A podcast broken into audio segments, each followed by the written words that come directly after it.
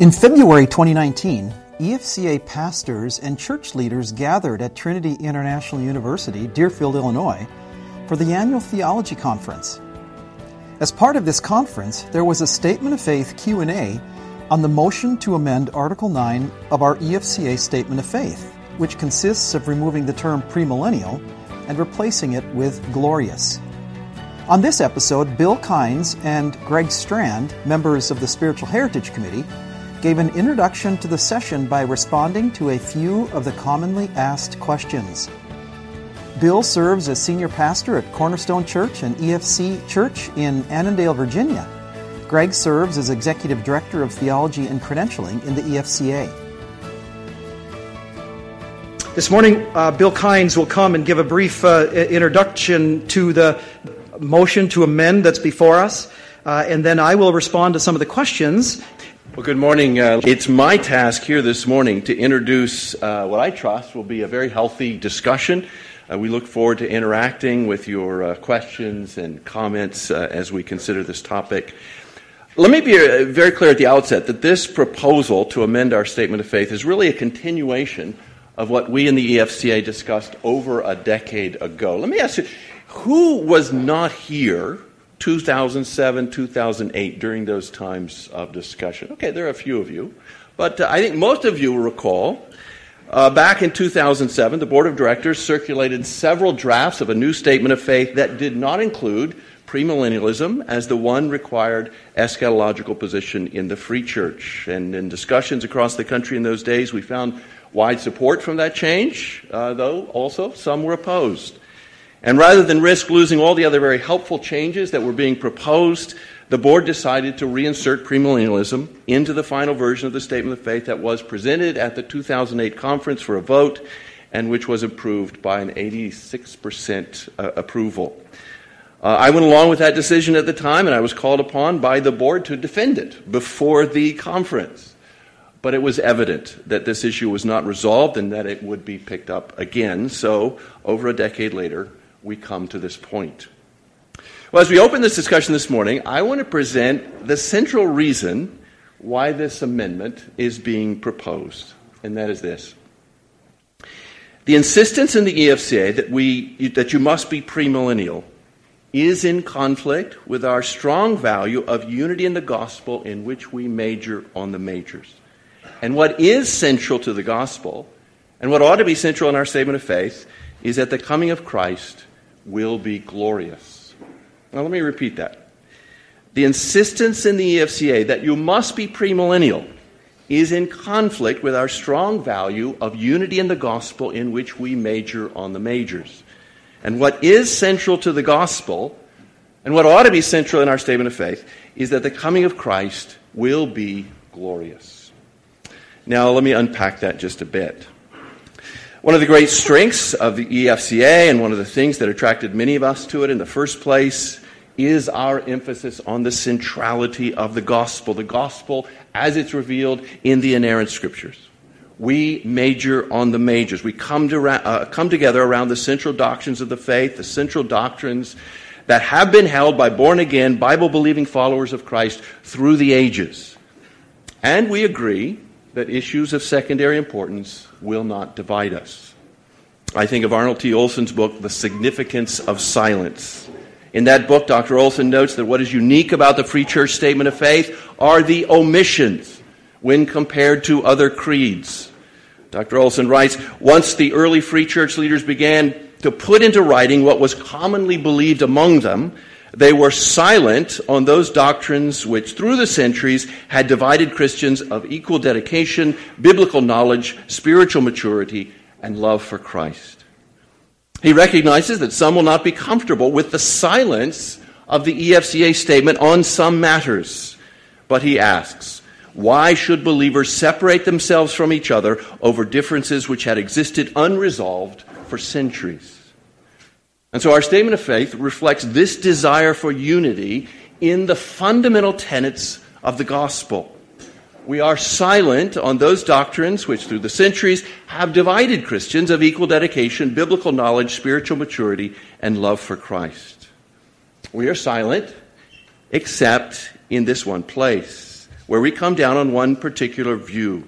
And we require that only those who are premillennialists can be full members of our association and, in many cases, of our churches. Many see a significant conflict here. You can be covenantal or dispensational, you can be Calvinist or Arminian, you can be Baptistic or Paedobaptist, you can be cessationist or charismatic, but you must be premillennial. A number of free church pastors have expressed the tension they feel, which I feel myself every time a new members class is taught, which I've done probably close to a hundred times. Uh, we speak about our statement of faith, affirming the core doctrines of our faith as it relates to the gospel, those tenets held by Orthodox Christians through the centuries. The nature of God is Trinity the supreme authority of the Bible, the dignity and depravity of humanity, the incarnation, the death and resurrection of Christ, his atoning work, the regenerating power of the Holy Spirit, the nature of the church and the Christian life, the, the coming of Christ, and the eternal destiny in heaven and hell. All these are central to the gospel until you get to that one word, premillennial, which is on a different level theologically, and for many it seems out of place. It's clear that the nature of the millennium is one of those doctrines over which theologians, equally knowledgeable, equally committed to the Bible, equally evangelical, have disagreed through the history of the church. And for many, this is a tension that ought to be addressed. We must either quit saying that we major on the majors, or we must quit requiring premillennialism as the one eschatological position that is allowed among us. And this amendment is designed to resolve that conflict. But let me turn to the other side of this amendment.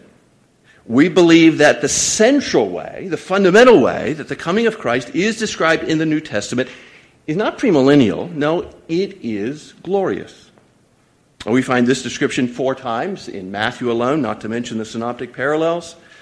Matthew 16, 27, Jesus says, The Son of Man is going to come in his Father's glory with his angels and then he will reward each person according to what he has done. Matthew 19, 28. Jesus says, I tell you the truth, at the renewal of all things, when the Son of Man sits on his glorious throne, you who have followed me will sit also on 12 thrones, judging the 12 tribes of Israel.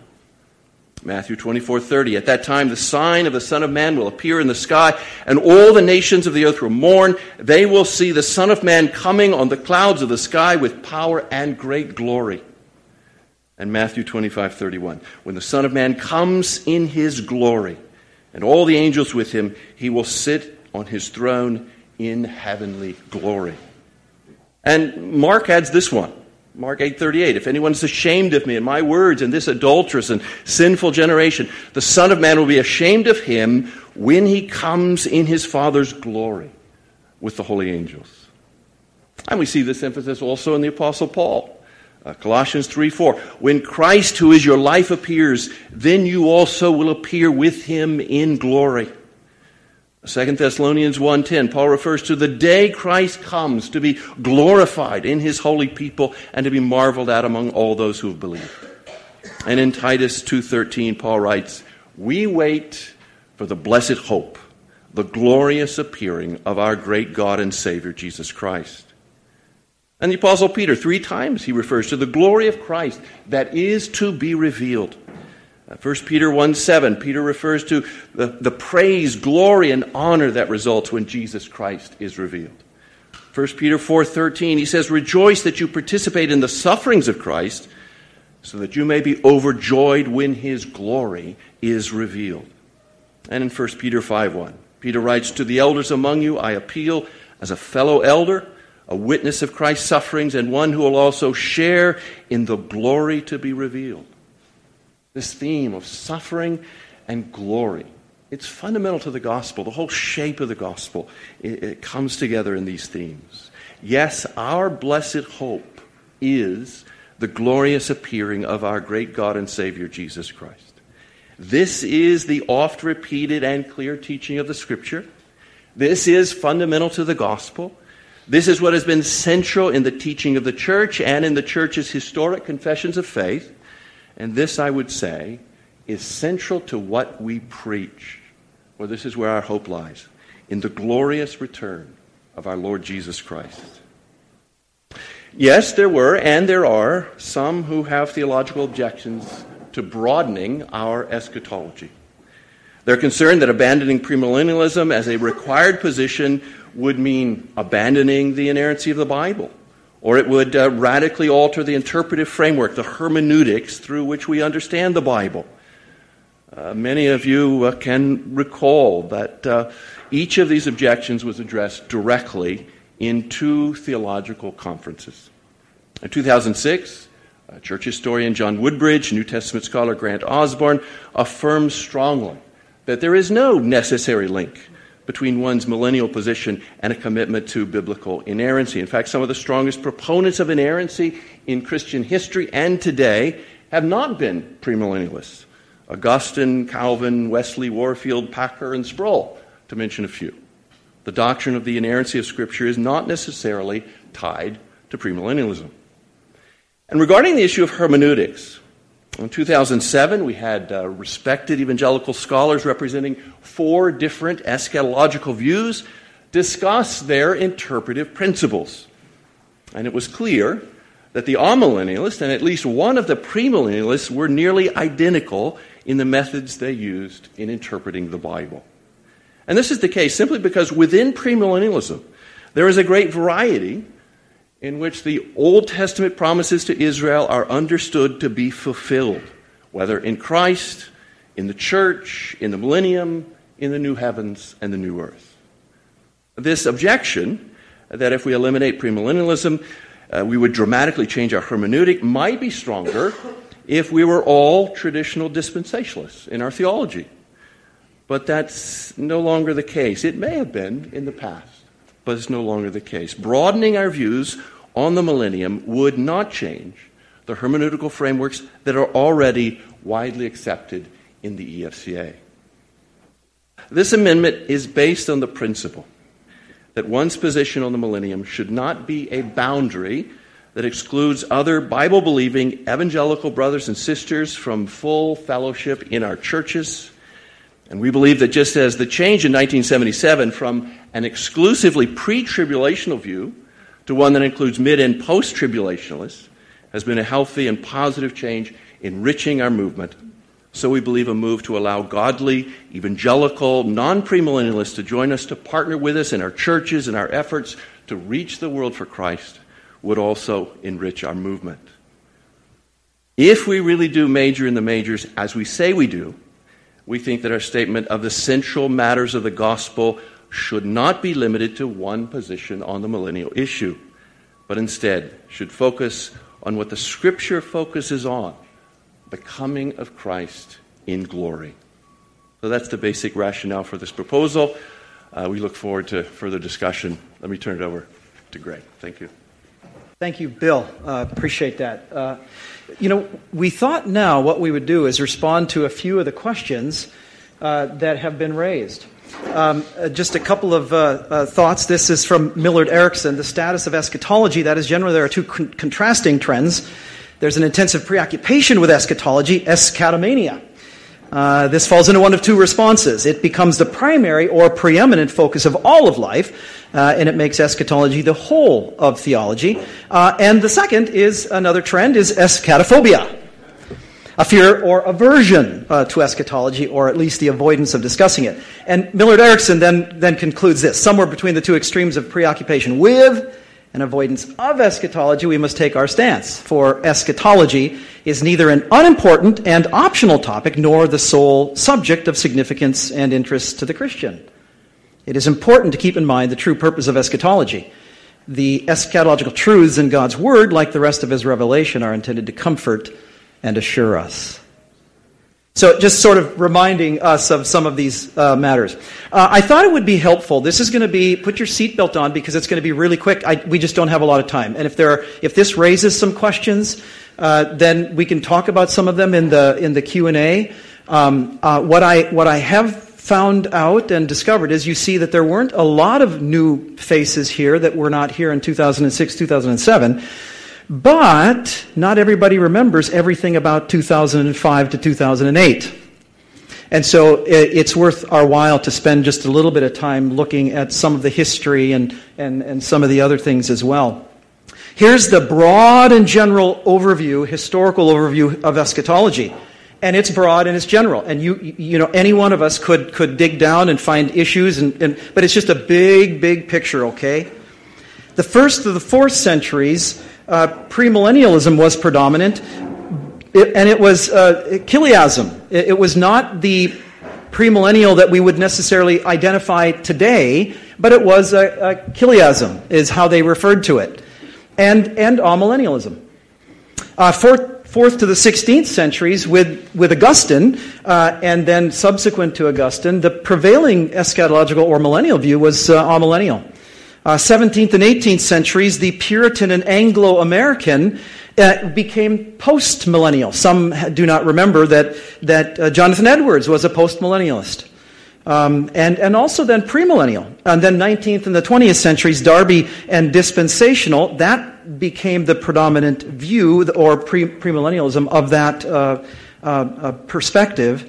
And then in the 21st century, it's been predominantly premillennial and amillennial.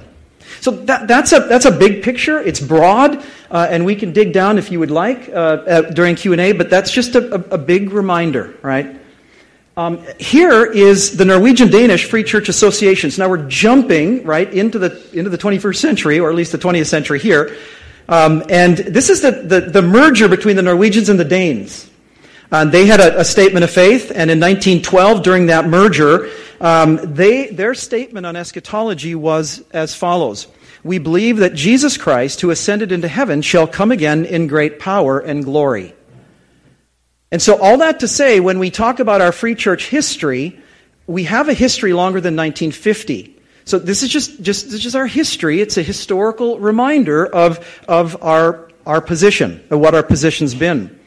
In 1947, the Ministerial Association of the Evangelical Free Church of America, that is the Swedish side, remember the, the Norwegians and Danes had a statement. That is this one. 1947, the Swedish came together in light of the forthcoming merger, and, and they adopted a statement of faith in light of the merger in 1950. Prior to that, the uh, Swede, Swedes had one article in their statement of faith. It was on the authority uh, of the Bible. That was it. And so, in light of the merger, uh, they, they figured it was important for them to put down in writing a, a, statement of faith what it would be. And, and what they did is you could tell that they were working not just the Swedes, but the merger committee, because the articles that were drafted for the Swedes is what the Statement of Faith became in 1950. This is one of them. Uh, we believe in the personal and premillennial and imminent coming of our Lord Jesus Christ, and that this blessed hope has a vital bearing in the personal life and service of the believer. And that is our 1950 Statement of Faith. There are some, some key dates uh, post 1950 that I think, again, are helpful for us to understand. So, what does that mean? What did it mean uh, you know, to affirm per, per, premillennial, premillennial and imminent? And here are some dates that I think become important, at least to factor in when we consider our history. In June of 1957, Arnold T. Olson, president of the EFCA, you can see his dates, he approved Stan Conrad as an EFCA ordained missionary to Japan while affirming a post tribulational view. That would have been historic premillennial, 1957, Arnold Olson. In December of 1977, a decision by the Committee on Ministerial Standing, that is now known as the Board of Ministerial Standing. So there's uh, it's same board, but but it was known then as the Committee on Ministerial Standing, and it was under Tom Tom McDill, who was president of the EFCA. Uh, 1976 to 1990, to allow those who embrace either mid or post tribulational positions to be credentialed in the EFCA. So it wasn't just pre tribulational, it was, it, was, it was open on the tribulational question. And when you became open on the tribulational question, it then raised other issues regarding hermeneutics putting the Bible together. And in June of 1985, the EFCA General Conference approved Doug Moo and D.A. Carson for tenure at TEDS while affirming an historic premillennial post tribulational view. Now, some of you might remember in 1981, who was there in 1981 at the Midwinter Ministerial? Anyone? Uh, here. It was on the tribulation, and Paul Feinberg uh, affirmed the pre tribulational view, and Gleason Archer, you remember the view? Mid trib? And Doug Moo was the post trib view. Remember that? 1981. 1984, Zondervan picked that up, and it became the first of the multiple or, or various views of the Counterpoint series. 1984. Uh, and, and, and so it wasn't as if this was uh, surprising, shocking, and it was discussed at the conference. Do we know the decision we're making? We knew what it might mean. And this was a conference decision in 1985. Key dates that I think are important for us to, to bear in mind. Some of you might remember, um, most of you at least uh, indicated when Bill asked the question, uh, that you remember the draft revisions. This is what the draft revisions stated, uh, three draft revisions before our final document that was approved in 2008. But for history, it's, it's helpful to know. Uh, these, uh, this was with the headings you might remember God's gospel will be brought to fulfillment by the Lord Himself at the end of the age. And the statement was we believe in the personal, bodily, and glorious return of our Lord Jesus Christ with his, only, with his holy angels when he will bring his kingdom to fulfillment and exercise his role as judge of all.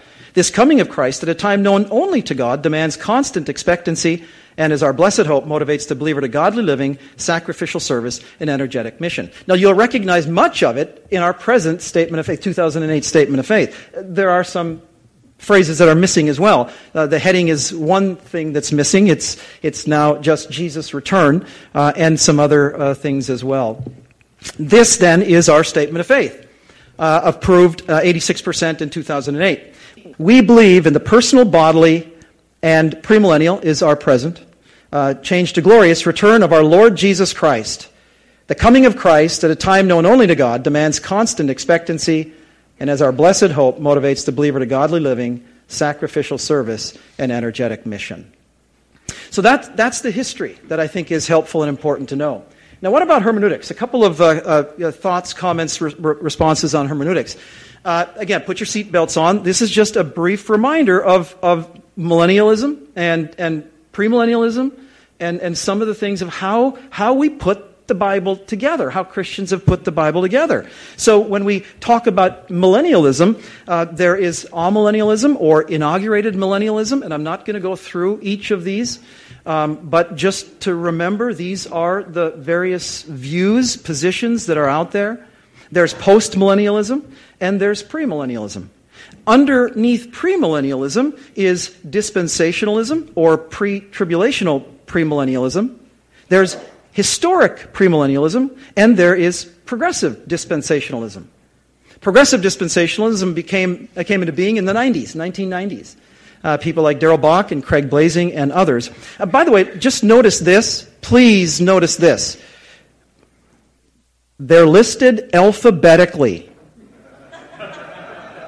Don't go anywhere else with that than they're listed alphabetically. Okay? Same thing here, alphabetical, except the last one because it's a little bit odd. This is, okay, eschatology regarding Revelation, some interpretive options. So a futurist applies, in other words, the book of Revelation applies to future end time events that occurred directly prior to Christ's return.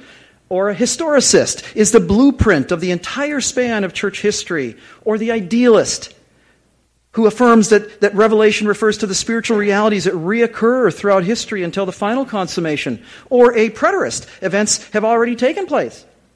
Now, you need to know that a hyperpreterist would say that the Lord Jesus Christ has returned. There won't be another return. Hyperpreterism is, is problematic, uh, just so you know. Um, and then, of course, there's the eclectic, an eclectic approach that, that uh, takes some things, some truths from, from various uh, positions. Theological lenses. What are some of the theological lenses, dear friends, by which we look at the Bible? One Bible, two testaments. Well, here are some. You think of, even in the early church, the Old and or New Covenant. How, how, how, do we think about that? And, and how do we understand that? And, and, and is it true that, the, the, uh, that, that we need to become, as Christians, unhitched from the Old Testament? or law and or versus gospel. How, how, do we understand that? that? That was what drove the Reformation. And how do we understand the covenantal, covenantal, a covenantal theology, or, or dispensational, or classic traditional, uh, just to identify it differently than the progressive dispensational uh, uh, theology? Or, or, or, the progressive covenantal. That's been the last t- 10 years. People like uh, Steve Wellum, graduate of TEDS, PhD from TEDS, and, and uh, Peter Gentry, uh, and others. So, progressive covenantal. So, these are things when we begin to say, so let's give an exegesis of a text. Friends, none of us are unbiased. Let's just be honest. So let's just acknowledge some of our presuppositions, hermeneutical presuppositions with which we approach the text. And that, that's, what I'm, that's what we're acknowledging here, right? Now, this one, in, in brief, this is sort of, I think, helpful um, because I think at times people conclude there's just one single understanding of what premillennialism is. And, and here's a, just a quick again, you, we can pick it apart, but it's, it's quick and it's, it's, it, I think, might be helpful. So, a dispensational premillennialist o- o- over against a historic premillennialist, here are seven uh, slightly differences in, in understanding. That is, two comings of Christ over one coming of Christ, a pre tribulational rapture and a post tribulational rapture. And, a, and the promises to Israel in the Old Testament are fulfilled in the millennium, whereas the promises to Israel in the Old Testament are fulfilled in Christ, in the church, in the millennium, in the new heavens and the new earth. There's an emphasis on the literal interpretation of the Bible, focusing on author intent, whereas there's an emphasis on faithful to author's intent, that is, literal with literary sensitivity and canonical context. There's a focus on discontinuity between the Testaments, Israel and the church, whereas there is focus on nuanced continuity or unity between the Testaments and, and, and, and Israel and the church. There's an emphasis on the, uh, the millennium is at the end of the present age, whereas there's an emphasis that the millennium is the beginning of the new age, the age to come. And in, uh, there's a biblical, considered a biblical theological major and a biblical theological minor. That describes some of the discussion that we're having.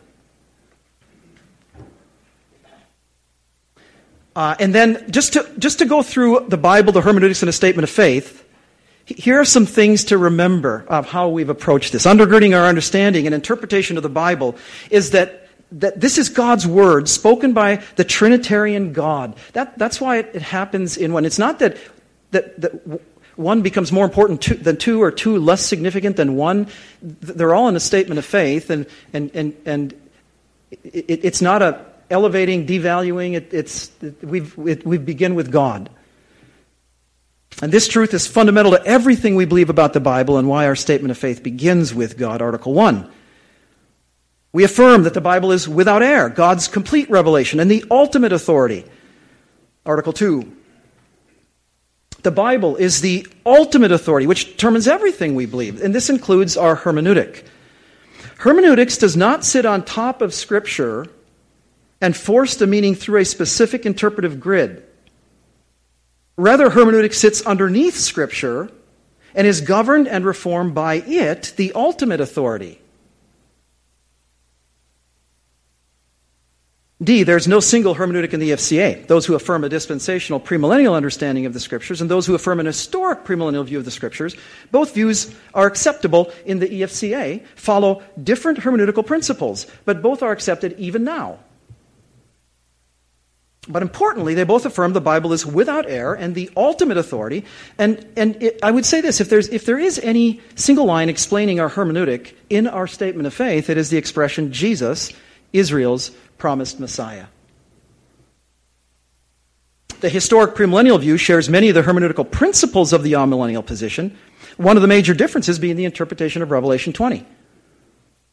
That's why there are differences. There is no single understanding at the moment of the fulfillment of the promises or prophecies given to Israel, what the coming of Christ entails in the fulfillment of these prophecies, how to understand Israel and the church, the land, among other issues. Now, it doesn't mean that there aren't there aren't positions. It doesn't mean that there aren't ways in which people understand this. The, the, the point is that, that, this, that we're making is that there isn't an absolute singular view that's mandated. That, that's what we're saying. And that exists now. Broadening our view uh, of eschatology is not a standalone doctrine that will open Pandora's box, since we also must affirm the rest of the doctrines espoused in our statement of faith, which ensure our orthodox evangelical theology, all in submission to the Bible as the ultimate authority. And many of the ardent defenders of inerrancy through the years have been premillennialists. But ardent defenders of inerrancy are not limited to premillennialists, and some of this you heard earlier. Augustine, Luther, Calvin, Hodge, Warfield, Machen. So, here, it is important to remember that anyone who affirms the EFCA statement of faith, I'm just emphasizing this again, on eschatology, must also affirm the complete statement of faith without mental reservation. If this, if this amendment is adopted, one would have to affirm not only Article 9 on Christ's return, but the whole of the statement of faith. It would also be required to go back to the beginning and affirm the doctrine of the Trinity and God's purpose in creation and redemption, Article 1, the inerrant and authoritative scriptures, Article 2, God's creation of Adam and Eve in his image, who sinned and, un- and are under God's wrath, and that it is only through God's saving work in Jesus Christ that we can be rescued, reconciled, and renewed, Article 3. And because of denying the Lord Jesus Christ, the unbeliever experiences condemnation and eternal conscious punishment, Article 10. No theological liberal would affirm those biblical truths in our statement of faith. And if they did affirm these statements, they are an evangelical. Likely not a theological liberal. In fact, friends, you need to know that in the present day, some evangelicals do not affirm these truths. Thank you for listening to this episode of the EFCA Theology Podcast. You can find more episodes by searching EFCA Theology Podcast in any podcast app or on the web at efca.org slash podcast.